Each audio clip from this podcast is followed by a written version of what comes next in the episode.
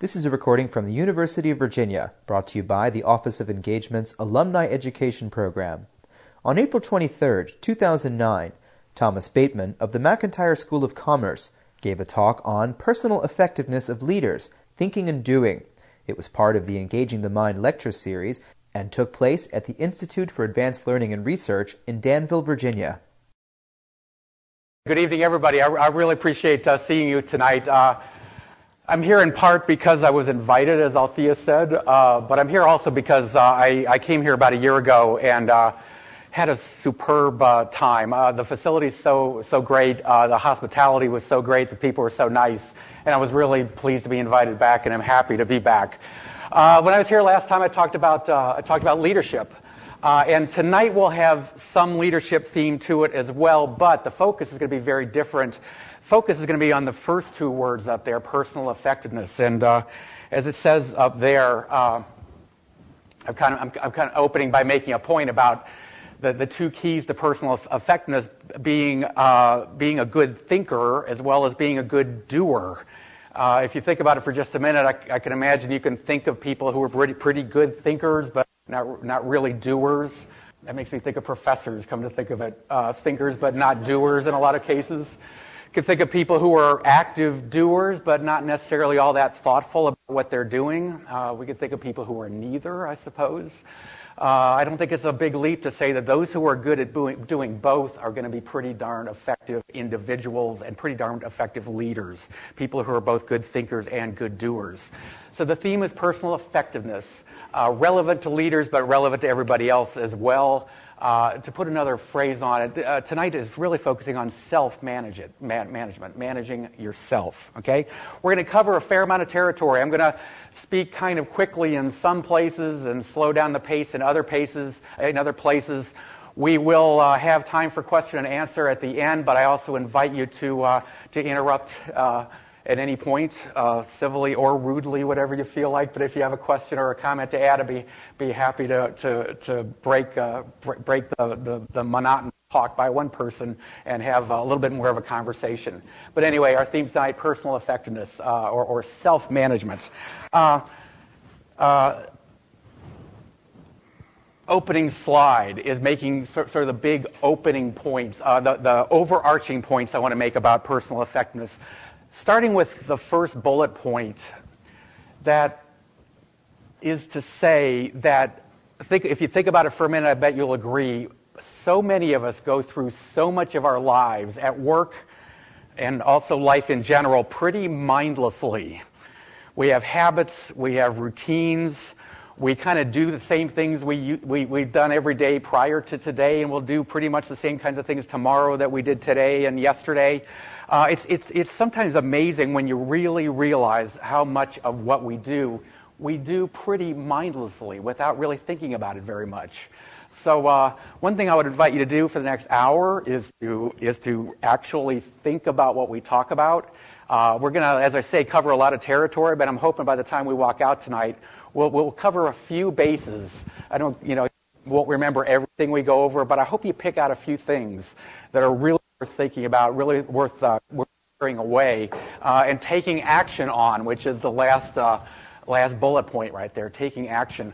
I was, I was driving down, you know, about an hour or so ago, uh, had some good tunes going and thinking about the talk, and, and I, I wondered about saying to you, um, if you take away uh, several of the things that we cover tonight and actually do them, your personal effectiveness will ratchet up significantly. I, I feel like I can guarantee that.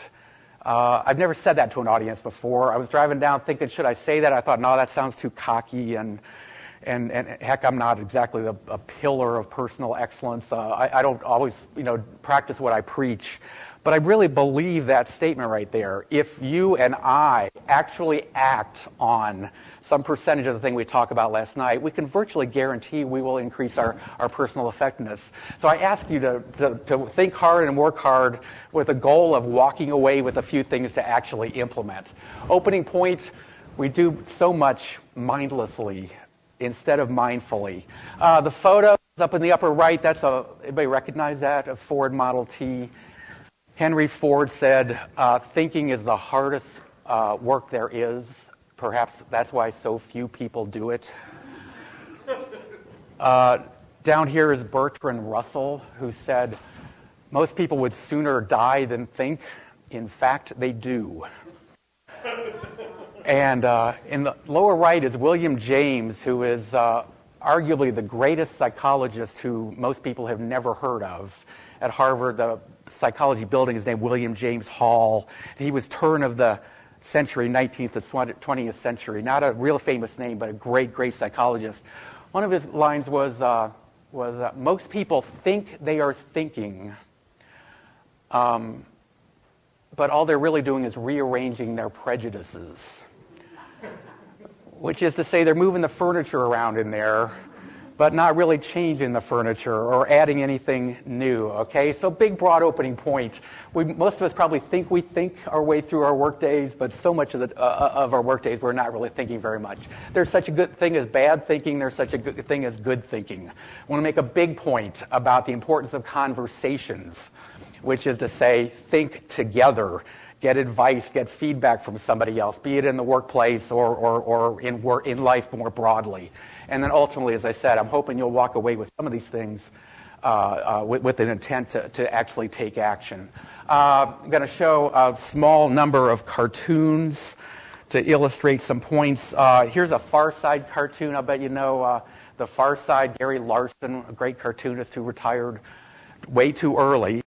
Here's a guy who probably thinks he's thinking, but uh, think about it for a minute. How well is he thinking? Ha, the Indi- idiot spelled surrender with only one R. I think a lot of times we think we're smart and we think we're thinking when we're being critical of other people. We could find something that makes us a little bit superior to them, in this case, spelling.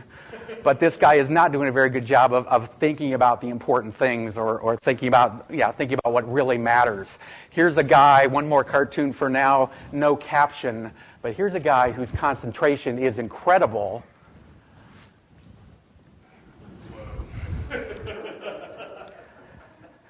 but I'm not sure he's doing a lot of thinking.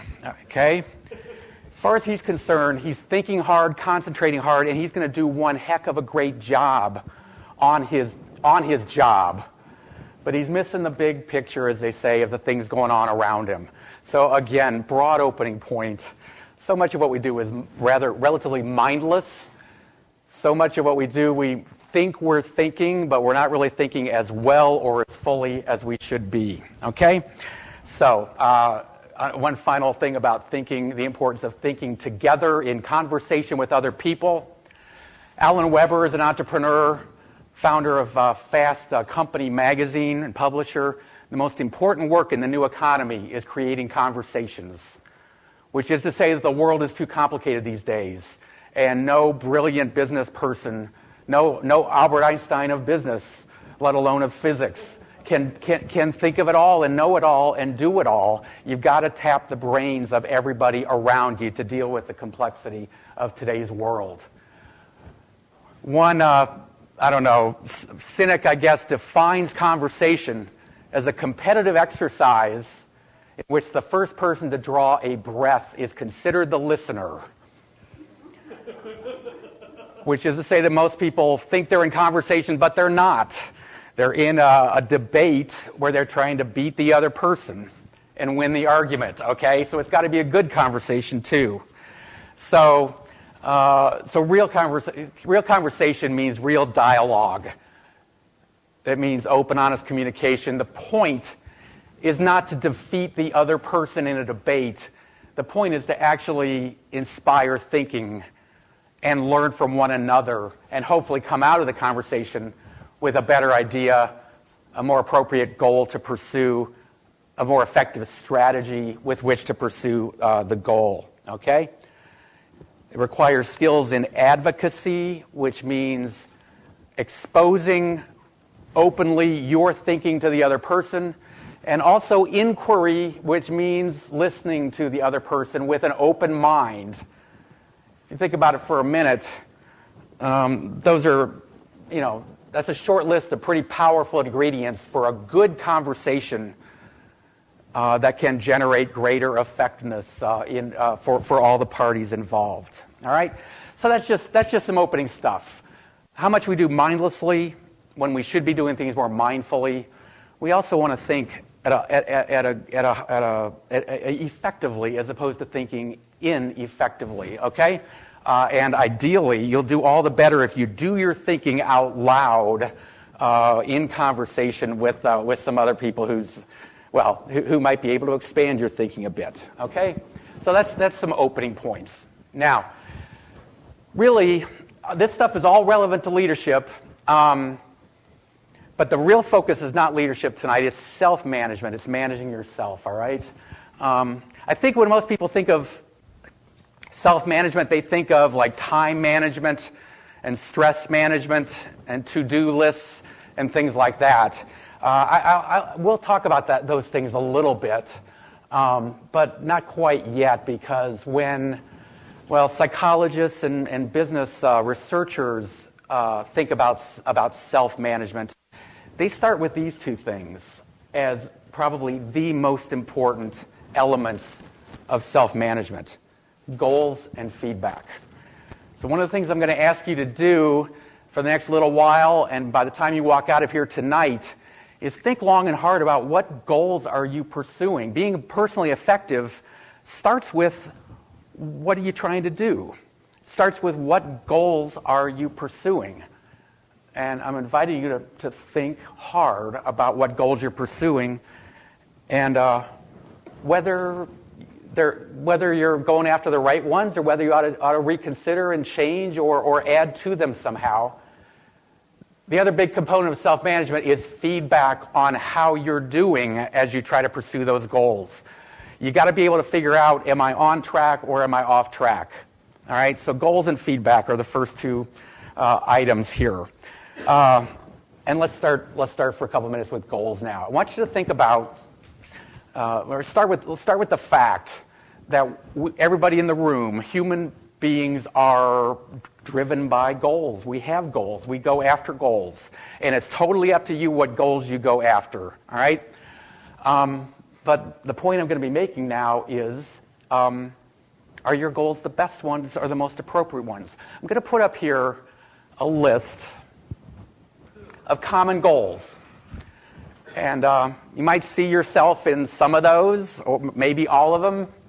They hopefully make sense to you as, as you see them. Some of them are relevant to you, some of them are relevant to people you know.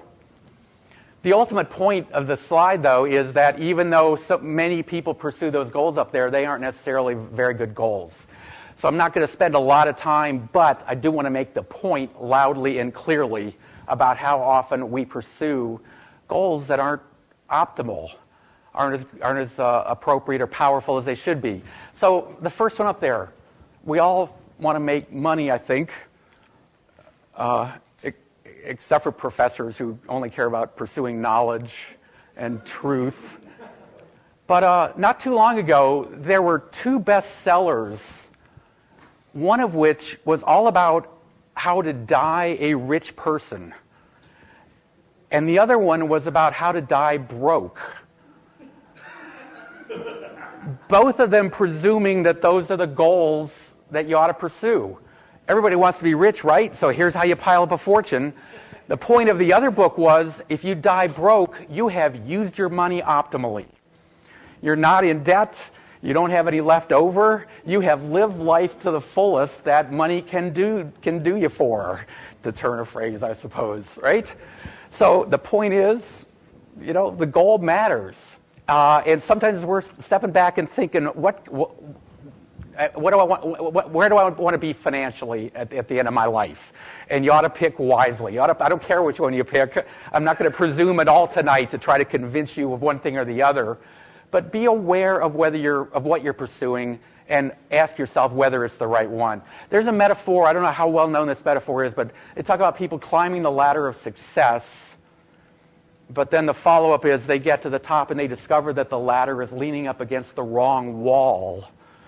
They've been climbing up the wrong ladder all this time. That's the big point here.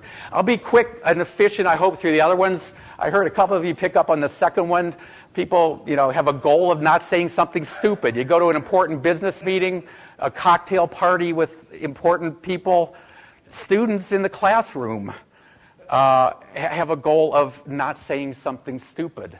Well, guess what? A lot of people have that goal. That goal is very easy to achieve, right? By not speaking, right? Uh, when I was in college, I was very shy. I still am, uh, but uh, I was w- too shy in college, and I know this was in my mind when I was a college student, and I never spoke in class. I was a little too nervous and shy and didn't want to say anything stupid. Well, that drove my behavior. It's a goal that is easily accomplished. It is not a worthy goal, right? Your goal going into a meeting or a cocktail party or a classroom ought to be to say something interesting or creative or a contribution. Sorry. And, and, to, and, to, and to finish quickly, do you, do you see a theme in the rest of them, in the rest of those goals about why they might be suboptimal? Anybody see a theme in there? There, doable is going to be at an individual level as opposed to a group level. well, that's yeah, and I'll, and I'll broaden that to say, you know, I, I think all the in many of the rest of the arguments, they are goals that people have. Uh, uh, many of the rest of the goals, they're not long range. They're not big enough. They're not. Uh, they're not a high enough aspiration. How often you go through eh, face a problem and hope you'll find a solution, and then grab the first mediocre solution that comes along. You can, anybody can find a mediocre solution, but that's a far cry from the best possible solution. Uh, am, I, am I loud enough in the back rows now? Yeah, it's okay. Thanks, thanks. Uh, do something doable is kind of a prescription for mediocrity compared to doing something great, right? And by the way, sometimes bosses, leaders, kind of crank back their employees. Someone comes in with a grand aspiration, and the boss says, "Yeah, sounds really cool, but but that seems impossible. Why don't you why don't you tone it down a little bit and, and go for something a little more doable, right?" So you you get the point. The goal is suboptimal, right? How about winning the argument? You're in a again a business meeting. Pretty soon, the battle lines are drawn. Some of the people want to do this, and some of the people want to do that, and the goal is to win the argument totally losing sight that the real goal should be to find the best possible solution or to come up with the best decision possible, right?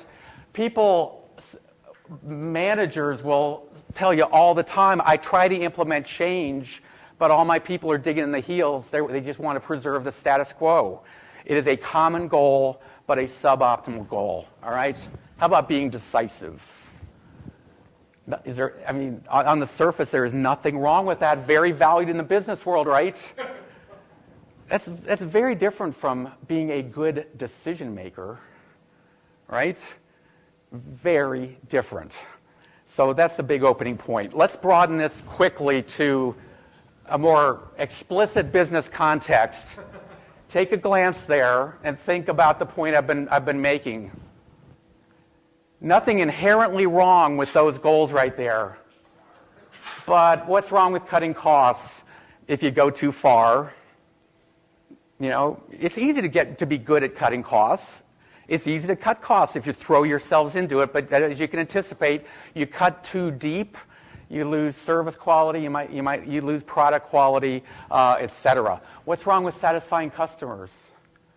They used to say satisfy customers a long time ago, right? Then they started saying exceed customer expectations, right?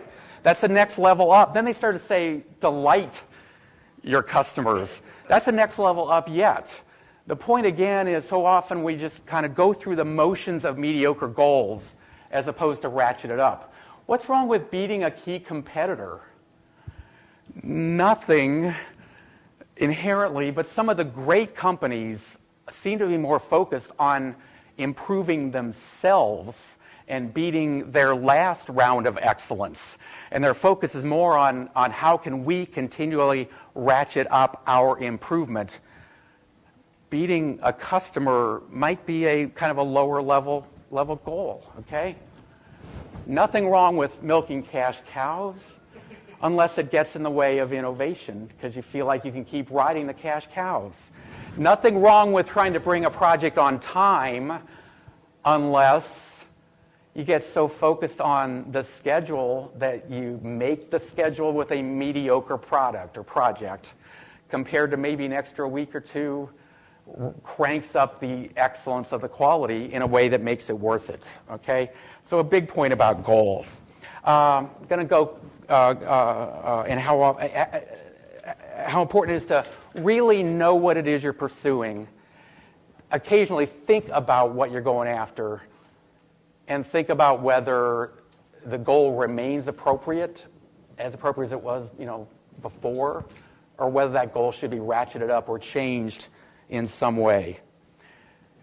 Now, I'll be more efficient through feedback. So, whatever goals you're pursuing, you want to choose them well.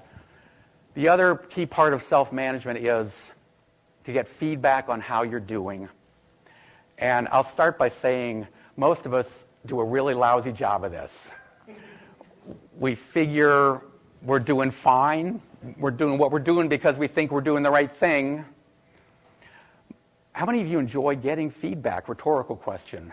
Think of annual review time. Most of us are glad when that time of year is over, whether we're giving the feedback or receiving the feedback. There are people, though, who love getting feedback because they see it as a chance to improve. They see it, as input that will help them change their strategy so they can be more effective. What's up there now is uh, some of the common traps that people fall into do you know the phrase the activity trap? It's being busy. You sort of look at yourself and you say, Man, I'm really working hard. I'm really busy. I must be productive.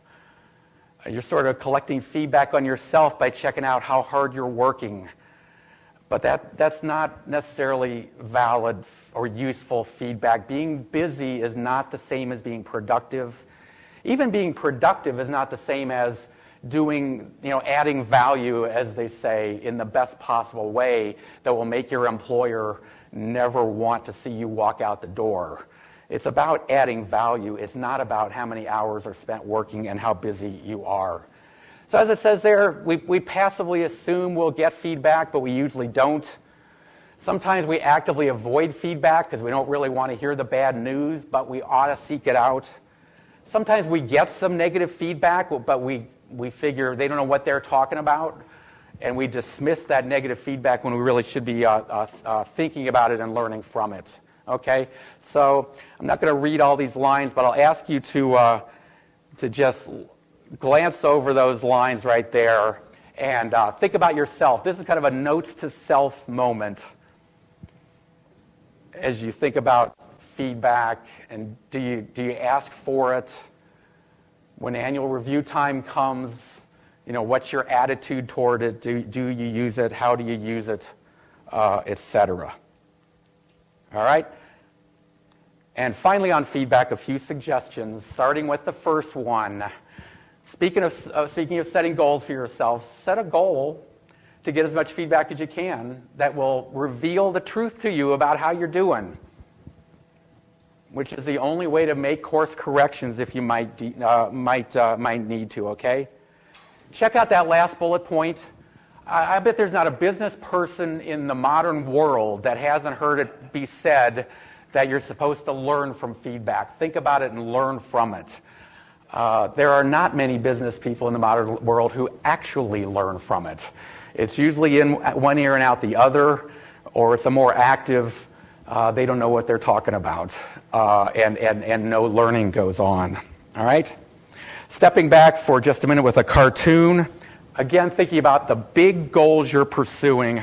This guy to work. Later, Josh, these are daddy's peak earning years. I will show you, relevant to this cartoon, this piece of information. Psychologists have recently done a fair amount of research on the big life goals that people pursue. And that's a set right there of the big major life goals that pe- people pursue. And it's becoming pretty clear, maybe you can anticipate or predict this. It's becoming pretty clear which ones seem to lead to the most satisfaction in life. And you could probably guess. Uh, psychologists and management you know, faculty talk about intrinsic rewards and extrinsic rewards. Extrinsic rewards are the things that other people give you, like money and fame and compliments Intrinsic rewards are the things that come more internally from what we do and how we live our lives. Uh, so the extrinsic rewards in this list are wealth and fame. The other ones are more intrinsic, more intrinsically gratifying. And there seems to be no doubt about the, relatively speaking, the positive effects of pursuing uh, personal growth and meaningful relationships and contributing to the community and, and spirituality. Okay? One final point on goals. Whatever your goals are, think about what your goals are as you pursue your bigger goals and check out this distinction. Along the way to trying to achieve your goals, is your orientation more toward performing at a high level at every step of the way, or is it more toward learning along the way? Here, too, a lot of recent research done on those two things. And here, too, the advantages of a learning orientation have become very clear.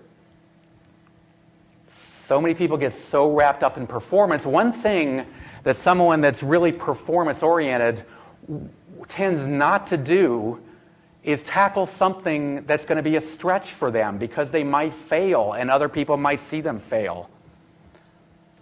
People with a learning goal organization, uh, orientation are always trying new things because they're interested and they want to learn and grow. And that seems to be a prescription uh, for a lot of good, uh, a lot of good outcomes. Okay? Finally, on the point of goals uh, and, and doing, two, two quotes here. Lily Tomlin in a play says, All my life I've always wanted to be somebody, but I see now I should have been more specific. that partly is saying it seems she wanted fame, but, uh, but really she didn't really paint the picture about, of the kind of person she wanted to be. She didn't really set a goal with meaning behind it. Uh, that's for, actually from a, a, book and a play called Searching for Intelligent Life uh, in the Universe. And Lily Tomlin was one of the actresses who had that line. Uh, another quote here, back to my, one of my favorite psychologists, William James, who said, If you care enough about a result, you will almost certainly attain it. Uh, and, and, that, too, is a point about the importance of goals and choosing them properly. All right? All right. Let's shift gears for a minute. And uh, so, what, what I talked about is thinking as opposed to not thinking goals, having the right goals as opposed to the sort of thoughtless goals, and making sure you collect feedback along the way, and learning along the way. Right? Uh, now we're going to shift to a couple of standard self management topics, uh, which, uh, which are time management and stress management. Okay? Um, we'll start with time management and a quick cartoon of what I think most people think of when they think of time management. First, going to put up point that what time management is really all about is the, it starts with the fact that all day, every day, you finish doing something and you have to make a decision. I'm done with that, now what am I going to do? You probably do that hundreds or thousands of times a day. What am I going to go to next? I want you to think about that as a foundation for time management, with the key to effective time management being what decisions do you make all day long with respect to what I'm going to do next. All right? So figure, be it on the job or be it in life in general, figure you've got hundreds of things you're going to do during the course of, of a day. How do you decide which you're going to do when and next? Okay? Uh, there's a famous uh, perspective on this grid here. And you might, some of you might recognize it. I'm, I'm told that Dwight Eisenhower this. I don't, I, don't, I don't know that for a fact. But here's the point to the grid. The point is when you're making decisions, what criterion do you use in deciding what am I going to do next? Part of the point is we usually have to turn our attention to the next urgent thing. There's always something urgent and I got to do that now. Somebody's pressuring me, I got to do this. Somebody drops in and says, well, you got to do that, etc. The urgent things are the things that get our attention. Necessarily the important things that we ought to give our attention to, right? So this grid considers thousands of things, tasks that we do during the course of a day or a week. And it says that every single thing, every single task can be described using those two criteria. Is it urgent or is it not urgent? And is it important or is it not important? Right? Um, so, first, think about what quadrant you live your life in. And people who say or feel like they're not very good at time management tend to be living their lives in what? The uh, quadrant uh, three, which is everything feels urgent. I'm always firefighting. I can't turn my attention to the things that matter, the things I want to be working on, right? So the point of part of time management is to apply the criterion in your decision making of importance, not urgency. Apply importance as your choice criterion. Now, whether that sounds like common sense or not, I don't know, but consider this. Again, all day, every day, you're making these little decisions. Think about what criteria you probably use during the course of the day. Given a choice, would you rather start doing something you enjoy doing or something you don't enjoy doing? As human beings, we'd rather do something we enjoy doing.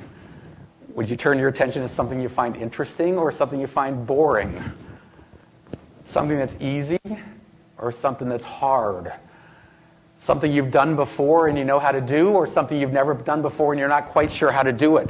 Something that'll take a long time, or something you can get done in five minutes so you can check it off on the to do list? You, you get the point, I think. None of those are the same as importance.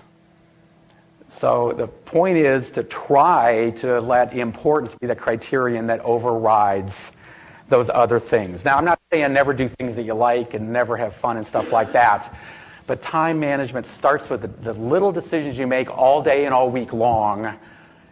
And to get a handle on it, think about what criteria you apply and try to apply the important criterion uh, more than you perhaps uh, have done. Okay?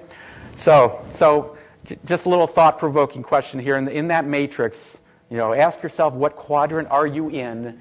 Which quadrant would you want to lead your life in?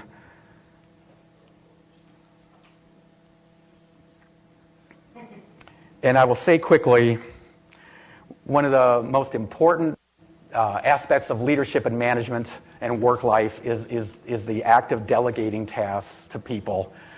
And I would urge you to think about yourself as a delegator. Do you delegate as much as you should? Do you delegate as well as you should?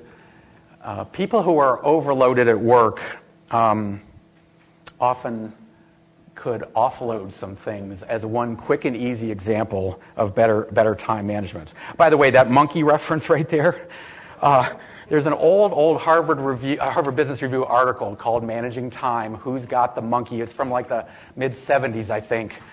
Um, yeah, and uh, there's a, uh, there's a uh, you know, the, the metaphor of a, a, monkey on your back uh, and drug problems, they say, is a, a person has a monkey on their back monkeys apparently being real strong and it's hard to get them off your back. It's a metaphor for a problem. In the, in the Harvard Business Review article, the picture is, a, is an executive with a whole bunch of monkeys clinging to him uh, legs and arms and back and shoulders and head and everything.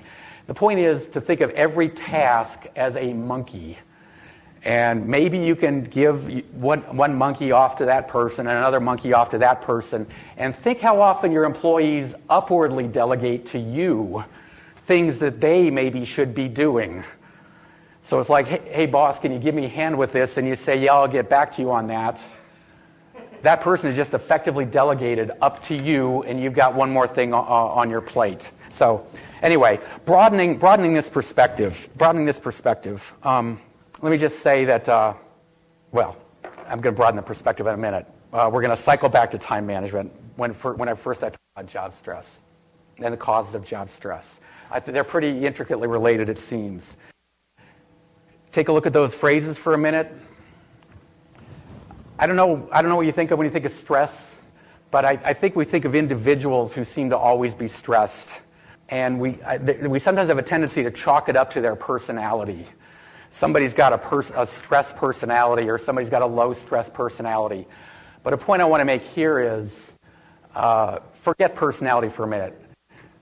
so much, you know, you've heard people say stress comes from within, from inside you, and stress is about how you interpret things and stuff like that.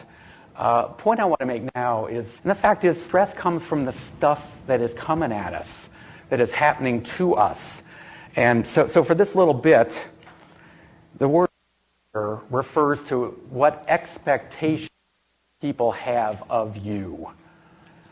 And with an opening point on stress being that a lot of stress comes from other people's expectations for you. And can you deliver? Can you live up to their expectations? So if you look at those other words, I'll bet they're pretty self explanatory. Role overload, too many expectations. You're just overloaded. Too many people demanding too many things of you.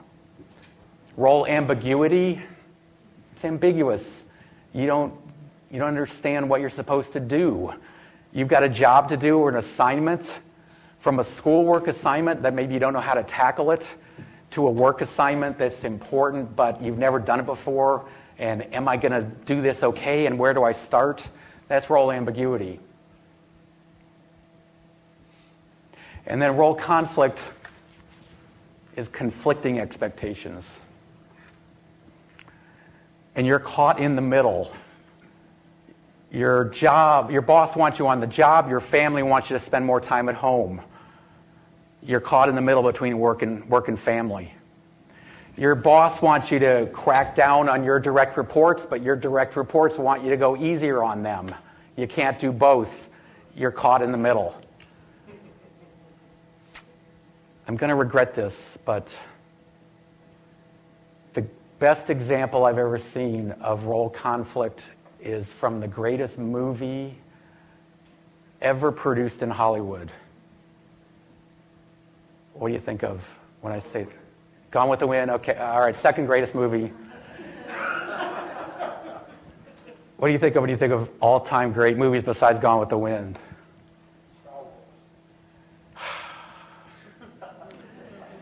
Star Wars. Jeez. I'm looking for, I'm looking for some scholarly response here, okay? I'm talking about The Fly. And I'm, t- and I'm talking about the original version. Who said that? I'm talking about the original version, 1959 or 60 with Vincent Price, right? Thank you for your support with that. I can see I'm going to have to educate you on this. I'll try to make this quick and then we'll push on. But uh, quick background Vincent Price, even the, the younger people know Vincent Price? One of the all time great horror movie actors. Huh? No. Did he? Uh, okay, all right. Okay, the comment was he, he, went to college around here, maybe UVA? Okay. Uh, in this movie, the movie begins. I'm going to regret this. I'm already, I'm already embarrassed.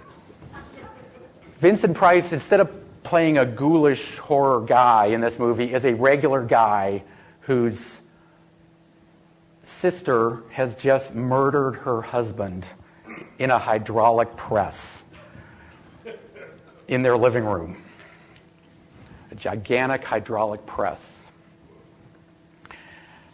And the police, and, and she is stunned and unable to communicate, and the police call in Vincent Price, her brother, hoping.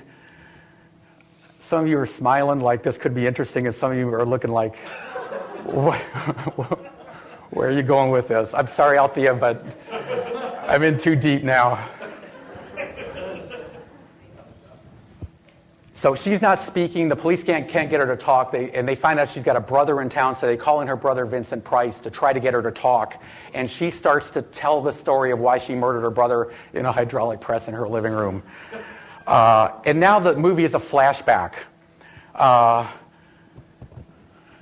it starts with a happy, beautiful young family in suburbia. The woman, her husband, and their young son, a beautiful family. The father, husband, is a brilliant scientist with a basement laboratory. One night at dinner, after dinner, he says to his wife, You won't believe what happened at the office today. Come on down to the basement. I want to show you what I accomplished today. So they go down, and in one room of the basement is a giant vacuum tube.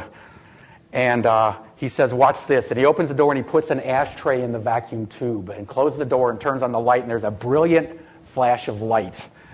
And then it dies down, and the camera looks in, and the uh, ashtray has disappeared. And she is astonished, and he cockily says to her, Come on to the other room. And they go to the other room in the basement, and there's another giant vacuum tube. And they look in, and there is the ashtray. He has figured out a way to transport matter from one place to another, right? Very cool. Uh, well, we're at the next day and at the next dinner table, and, and it's another, nice evening. And the guy says to his wife, Guess what? I've made another advance. Come on downstairs. They go downstairs. I got to start talking fast and get through this. Uh, they go downstairs, and they, he grabs their little kitten, and he puts the kitten in the giant vacuum tube, turns on the light. There's a gigantic flash, and they're going like this. The mother's mortified. The thing dies down. There is no kitten, and she's really worried. He says, Don't worry. They go to the other room. They look in, and there's the kitten in the other vacuum tube slurping up some milk, and you can hear it purring, totally contented. He has now learned to transport a living creature through thin air to the other thing, the other place.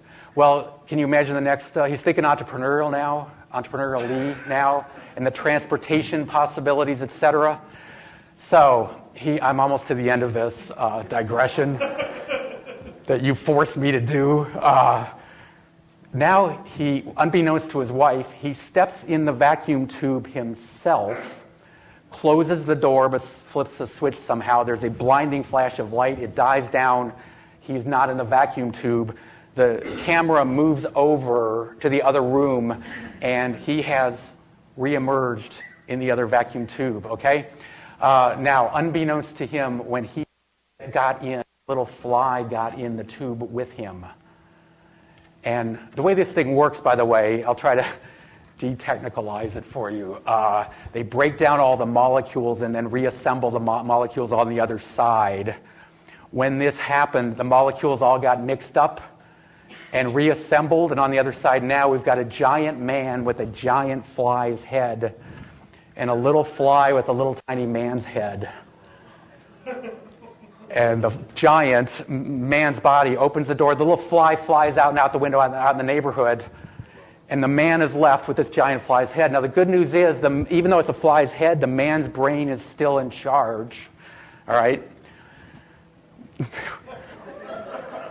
which is which is when I started thinking, wait a minute, this can't be a true story.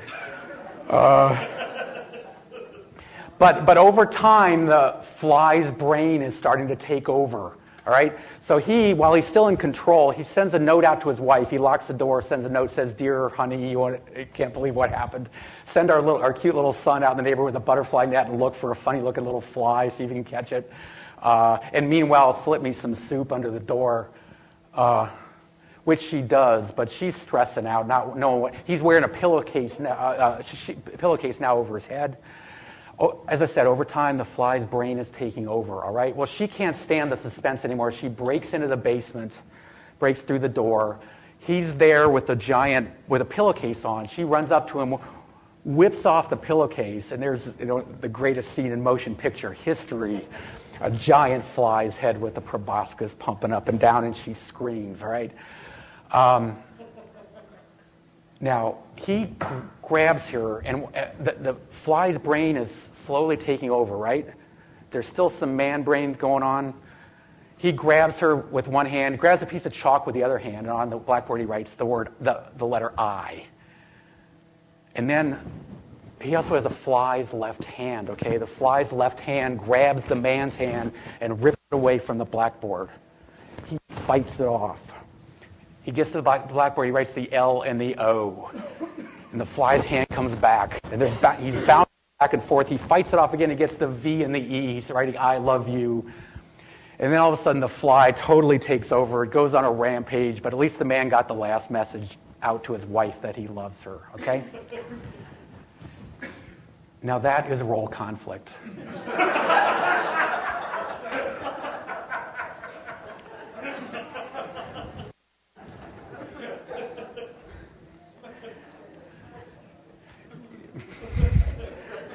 uh, caught between conflicting expectations. And trust me when I say this, you cannot be both man and fly. All right? Uh, I gave, I gave that a little time in part because it's a pretty important concept and a pretty important source of stress. Different people are demanding different things on you, and you cannot satisfy everybody. All right? Uh, by the way, just to wrap it, uh, the end of the movie, uh, now the story is out. Vincent thinks his sister is crazy, and they call in the guys in the white suits to take her off to the, to the farm. Uh, uh, but, uh, so, and now the end of the movie, Vincent is forlorn, of course. He walks out in the garden and he sits down. I wonder if anybody remembers, remembers the finale. He sits down in the rose garden. It's a beautiful, beautiful day. beautiful day. Roses are out. He sits down on the bench and he hears, he's all upset, and then he hears this high, squeaky voice. Can somebody do it for me? Thank you. and, and, believe me, I can't thank you enough.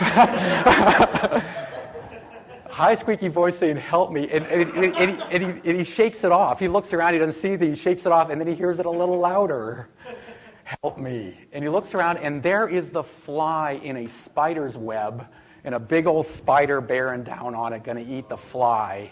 And he, he picks up a rock and he smashes it. He kills the spider and the fly. Um, but the good news is, he now knows his sister was telling the truth, and she's not crazy.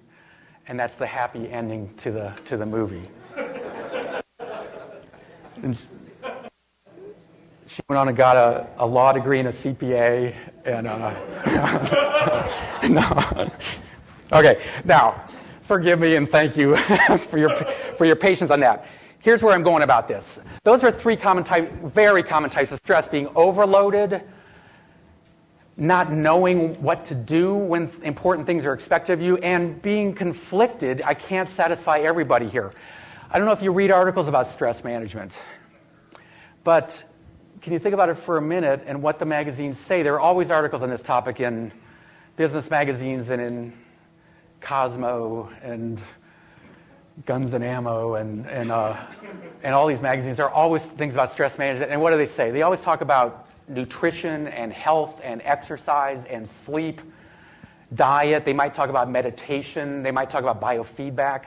You know what? They all, all those are all valid things, but they're all about toughening up and being better able to put up with the stuff that's happening at you or to you, right?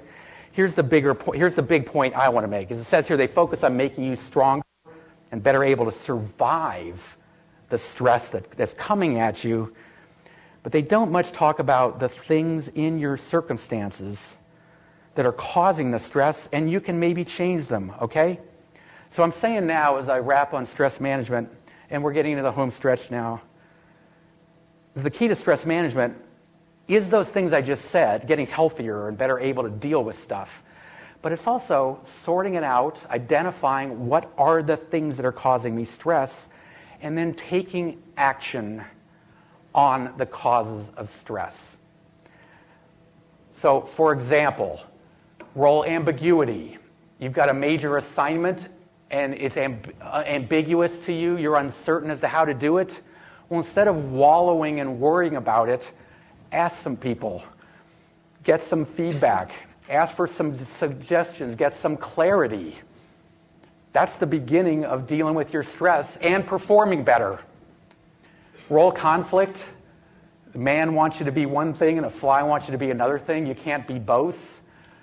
Well, you can wallow in that stress you can take some time to get in better physical shape to put up with it. But what I'm getting at here is you can take action to reduce the conflict. So you make a decision. Maybe I'll do, maybe of the two people that are demanding different things of me, one criterion you can apply is which one is more important and powerful. And I make a decision, I will do what he or she wants me to do. Or you can apply a criterion of which one I agree with which one fits with my values or my opinion or preferences, and then go with that. A third option is to talk to the people involved and talk about the conflict and maybe renegotiate or find some common ground or whatever. As I say that, it strikes me that that might sound pretty commonsensical, but you know, the fact is most people don't think to do that, or maybe they think to do it, but they don't do it. They just complain about their stress. And, and it can hurt their health. All right? Now, quickly elaborate, I mean, the slide will elaborate a little bit more about the stress of overload, which is routinely the most commonly cited cause of stress on the job being overloaded. Just take a glance at some of those things that are actions that will help you prevent or avoid overload.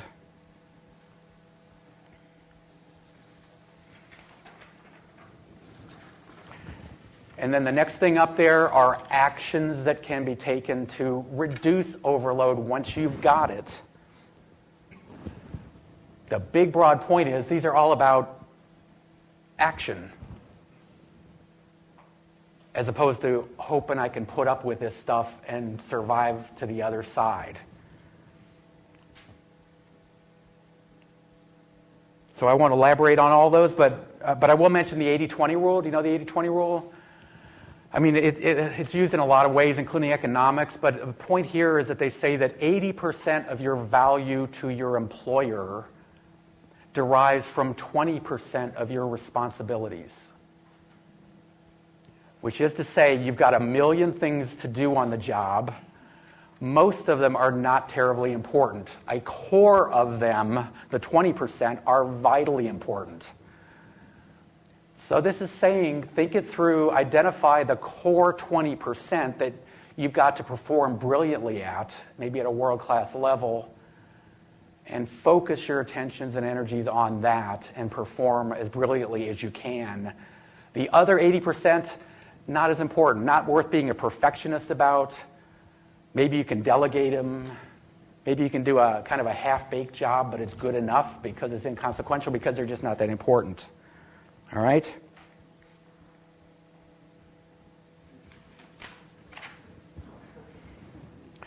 Now, moving on to a couple more points. I want to make a big point with regard to self management of the importance of thinking long term it's a short term world. Performance is expected of us, it is usually expected of us in the short term. And if we're we got quarterly pressures, etc. It's very much a short term world, but a real key to self management and personal effectiveness is to think long term. This is not quite what I mean. This is what I mean. And it's back to the point of uh, the fact that we all make decisions all day long. And every week and every month we make, we make important decisions. I'm going to make a point about decision making with respect to short term versus long term. All right? With apologies to any dentists that might be in the crowd, think about the decision you face on a quasi regular basis about when and whether to go to the dentist. Oops, I skipped ahead, sorry.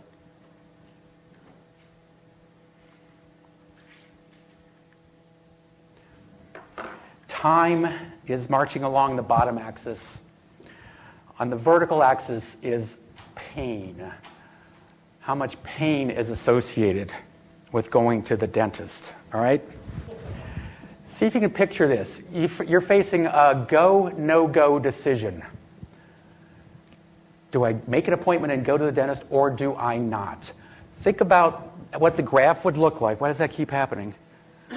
What the graph would look like for going to the dentist today. To go to the dentist today is to realize a spike in pain. May, not necessarily physical pain, but maybe, but discomfort at least and being in the chair when you don't want to be in the chair, when you'd rather be on the golf course or whatever. The option of not going to the dentist has that pattern right there. No pain in the short run, unless maybe a little guilt because the six month point has come and I should go. But the more I put off the decision, the more likely greater pain is going to come down the road, right? This is a short term, long term classic choice right here. We make decisions on the basis of reward, pleasure and pain to a great degree. If we're making our decision point today in the short run, we're more likely to opt for no pain instead of high pain, right?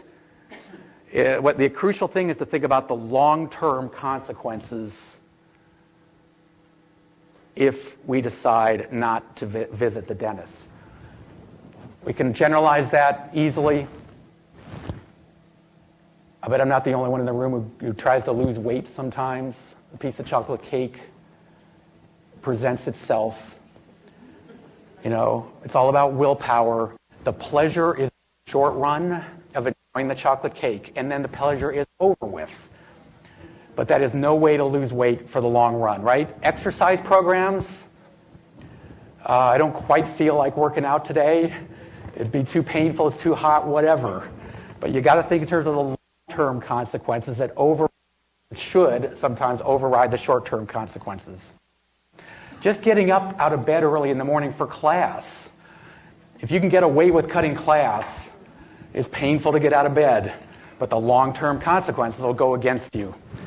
I, I guess I have to mention alcohol briefly. There are people, I'm told, who enjoy drinking alcohol. They say it's pleasurable in the short run.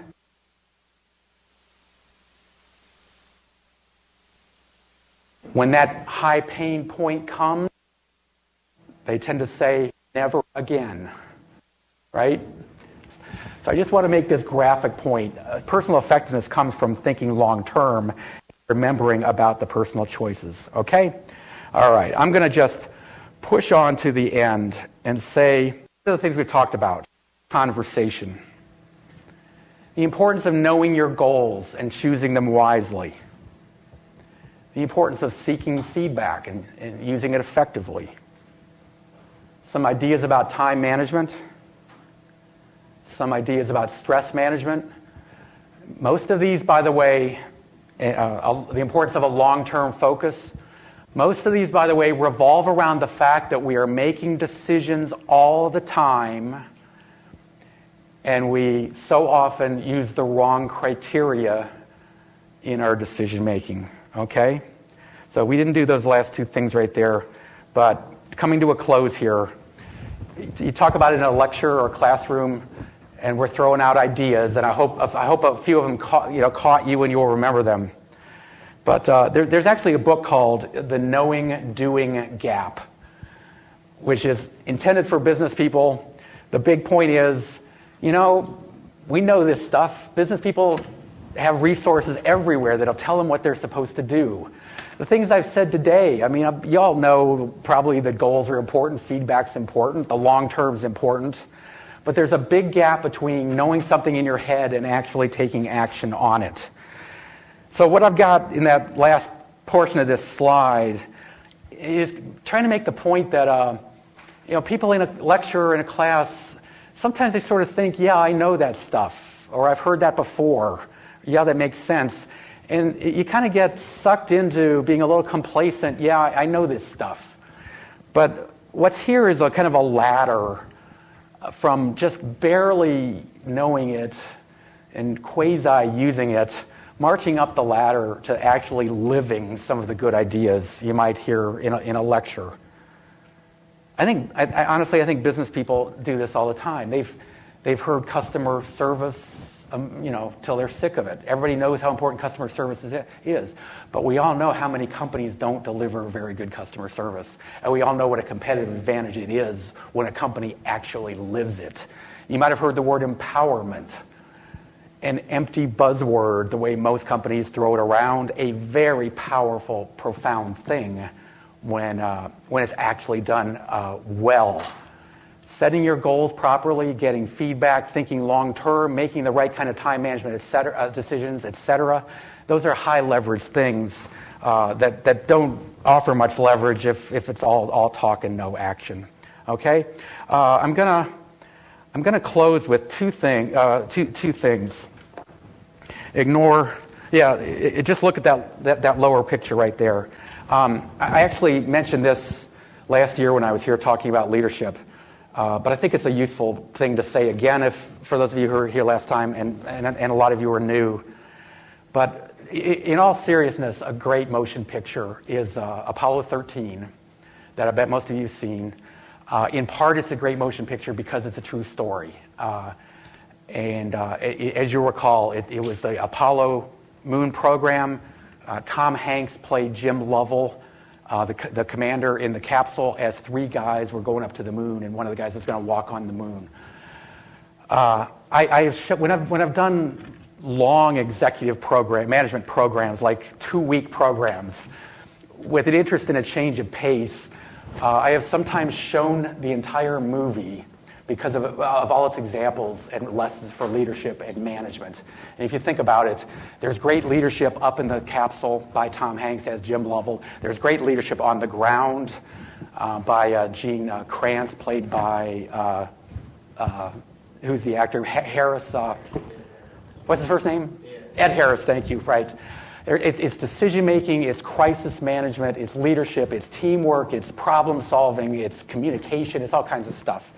Uh, so I, have shown the whole movie and then asked people to pull out the lessons. And if you recall, some of the classics are uh, failure is not an option, right?